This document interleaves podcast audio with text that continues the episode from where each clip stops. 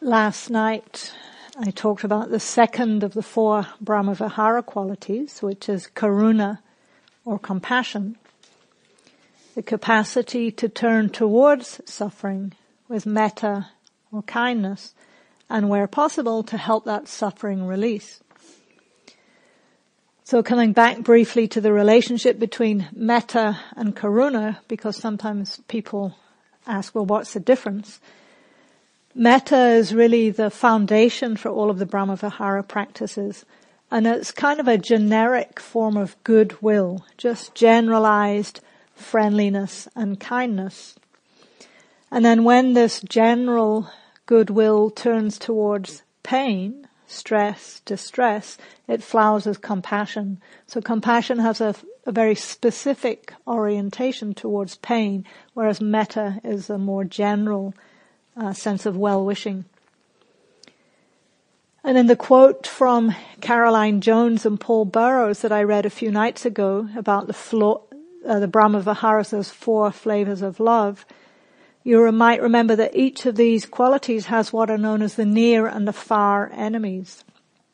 So the far enemy is the direct opposite of the quality we're trying to develop. So with compassion, the far enemy is cruelty. Instead of the motivation to relieve suffering, it's the opposite. It's the motivation to add to someone's pain, which because of the law of karma will end up hurting us too. So that's quite clearly an afflictive state that we want to try and stay out of. The near enemy of compassion, there's a couple of them. One is pity and one is grief. So pity at first glance might seem like it's in the terrain of compassion, but if we investigate it more closely, we might see that energetically there's a kind of a distancing or a separation or even a superiority to it. Oh, poor you suffering over there with a subtext, I'm glad it's not me. And if we do recognize this kind of disconnection, we might need to re-establish the foundation of metta or kindness and warmth again before we then tune into compassion. Or if we're working with the sequence of people and we find pity coming up, we might need to move back to someone where more genuine uh, compassion comes up. And this is not cheating. Because with all of these Brahmavihara practices, we're really encouraged to start where they come most easily and naturally, and then gradually build up that Brahmavihara muscle until we're able to offer it to a whole range of different people. So this is a whole lifetime of practice. It's not like by the end of a nine day retreat you'll be ready to offer compassion to your worst enemy or appreciative joy to the person you can't stand and so on. Let this, think of this as a lifetime of training. A second challenge when practicing compassion is that because we're coming directly into contact with pain and suffering, it can be easy to fall, fall into sorrow or grief. As I mentioned last night, compassion is sometimes misunderstood as empathy, as being just about feeling with the other person's pain as if it were our own. But true compassion in this context is not just empathy. It's protected by wisdom. And it's this discernment that helps us to stay balanced and centered like Kuan Yin so that we don't fall into empathy burnout or compassion fatigue.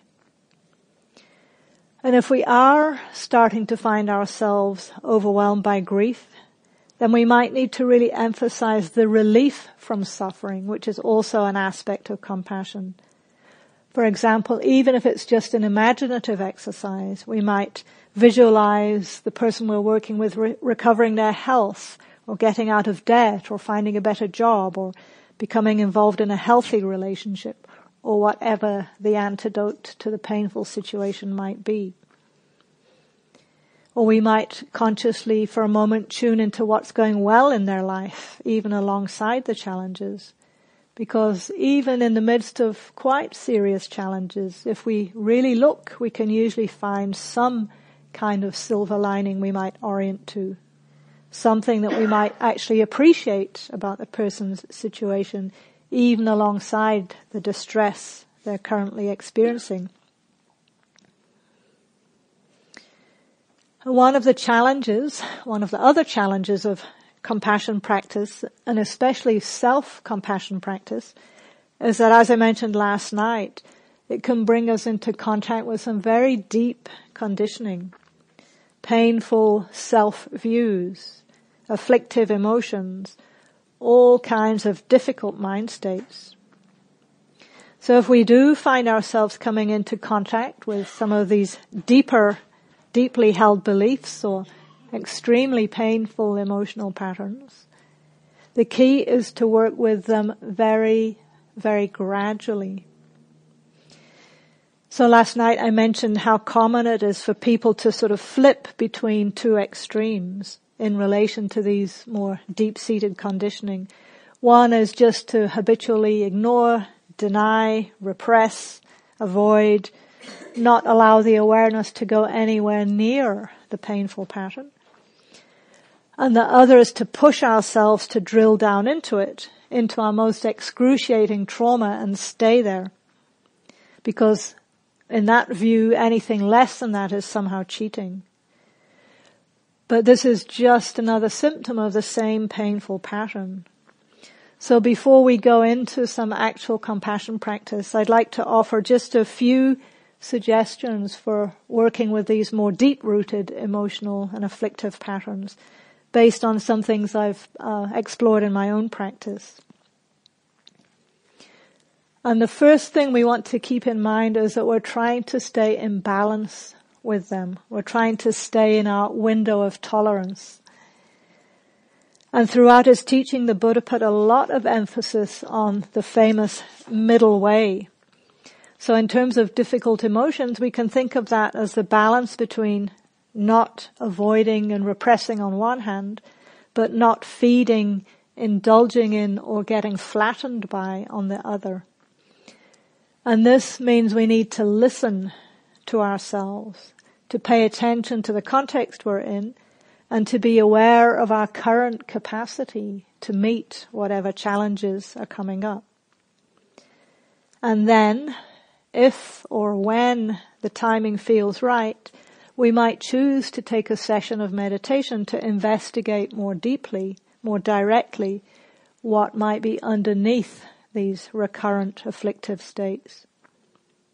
And there are a couple of cautions here. If the emotions are very intense or perhaps in the region of trauma, we definitely want to touch into them in very small doses just enough to metaphorically strengthen the emotional immune system without overwhelming it. And often what we notice when we do touch into some kind of painful emotion is the first response in the body is usually to contract, to tighten, to tense up, to resist, to brace against it. All of which makes the emotion feel even more unpleasant. So to try to avoid adding the second dart that the Buddha kept speaking of, in my own practice I've used a, a mantra from the Zen teacher, Charlotte Joko Beck.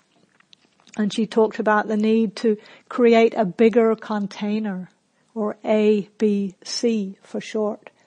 So this mantra of ABC, create a bigger container. And it needs to be really short because when we're gripped by something painful, something as simple as ABC is about all we have a hope of being able to remember. So ABC, make space. Make space around the, the challenge in whatever way we can. So making space in the body is the invitation to soothe that contracting energy.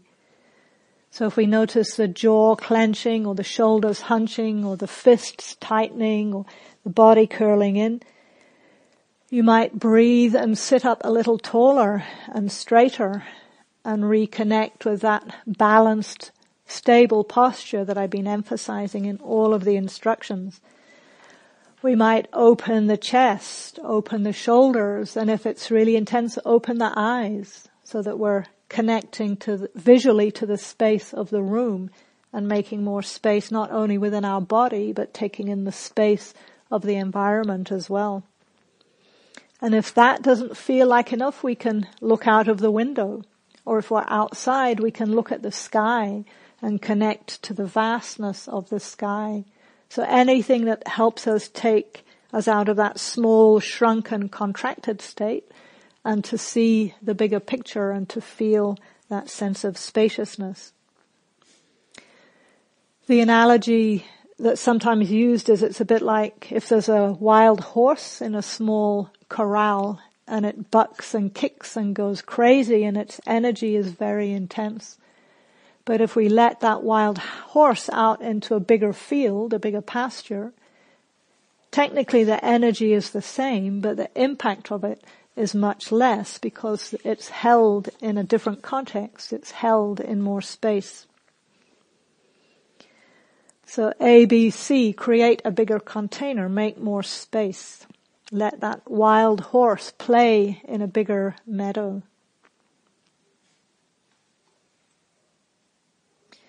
And if we do have a sense that we're beginning to get lost in the emotion, then a second strategy is what is sometimes referred to as touch and go. So we might touch in to the emotion, feeling it in the body for just a few moments and then consciously, deliberately go. And this involves metaphorically or literally moving the attention elsewhere. So go might literally mean going away and doing something different, preferably something that is pleasant or nourishing, soothing, restorative. Or if that's not possible for some reason, then intentionally moving the attention away from the painful reaction by tuning into whatever pleasant states might be available in the body or the senses. That's one reason I've been inviting us to really pay attention to feeling tone, to uh, sensations in the body. So if we pay attention, even when we're um, might be caught in some afflictive emotion, we might still be able to notice the softness of the shawl around the neck, or the gentle contact of the hands on the legs or the support of the cushion beneath the sitting bone. So anything that's either slightly pleasant or neutral, let the attention move to that. And again, this is not cheating if we're doing it with full awareness. It's very different than if the minute we feel some kind of afflictive emotion, we just kind of go, la la la la la, okay, I'm going to go and have a cup of tea now. And then we just unconsciously avoid. But if we, on the other hand, are sitting, we feel an afflictive emotion, we stay with it for a while, and then we recognize it's starting to pull me down, okay, we might literally or metaphorically bow to it, and then make a conscious decision to do something different. So this is a way of what's called titrating the dose of our exposure to what's painful. And titrating is a medical term. It's about getting exactly the right dose of a medicine. So if we don't have enough, it's not going to do anything. If we have too much, it can be toxic. So when working with difficult emotions, and again I'm talking about those more compacted, contracted, intense, deeply conditioned emotions, we might need to let them in in what my friend calls homeopathic doses of reality. So very small. And one way we can make sure the dose stays small is by literally setting time limits in our exposure to it. So we might decide if, for example, shame is coming up a lot, we might say, okay, set a timer for 30 seconds, not here in the hall, but if you're in your room or at home, Set the timer for 30 seconds and make a determination to stay with that feeling in the body, in the heart as much as possible. And as much as possible staying out of the head, staying out of the intellect, staying out of the stories and the narrative, keeping the energy and awareness in the body. And then when the timer has gone off, then we can go, go and do something different. So this is also what I call taking a strategic withdrawal. So again, it's not cheating if we're doing it with full awareness and in the service of staying in balance.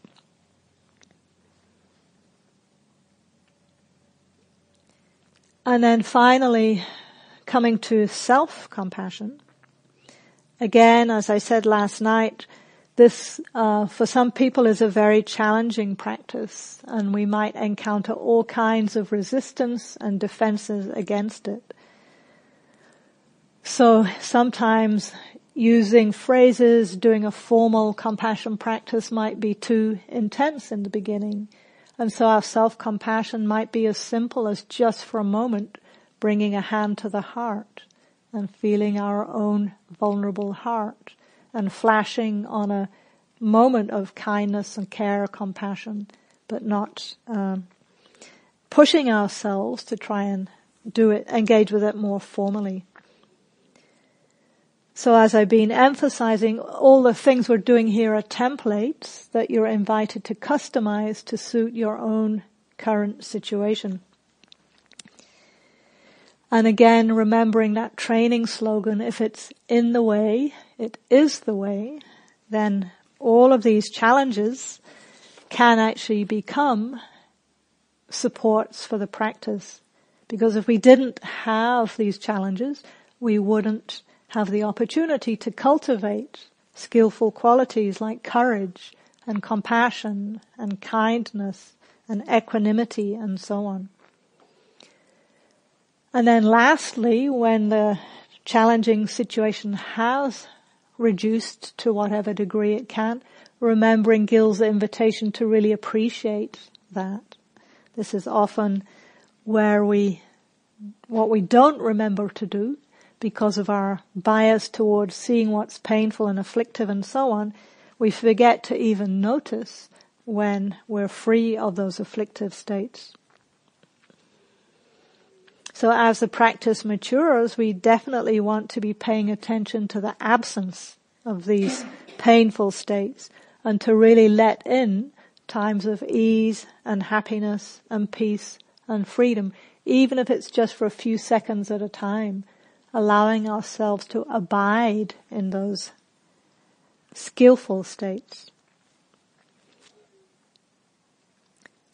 So we're going to be practicing soon a fairly short guided compassion meditation. And in the service of listening to yourself and to your own practice, it's possible that for you right now, doing some compassion practice is the last thing that you feel might be supportive for your practice. So this is completely optional. If you feel like it will be more of service to go and do some walking or practice in your room or do some other kind of practice, that's fine. You're welcome to uh, go and do that.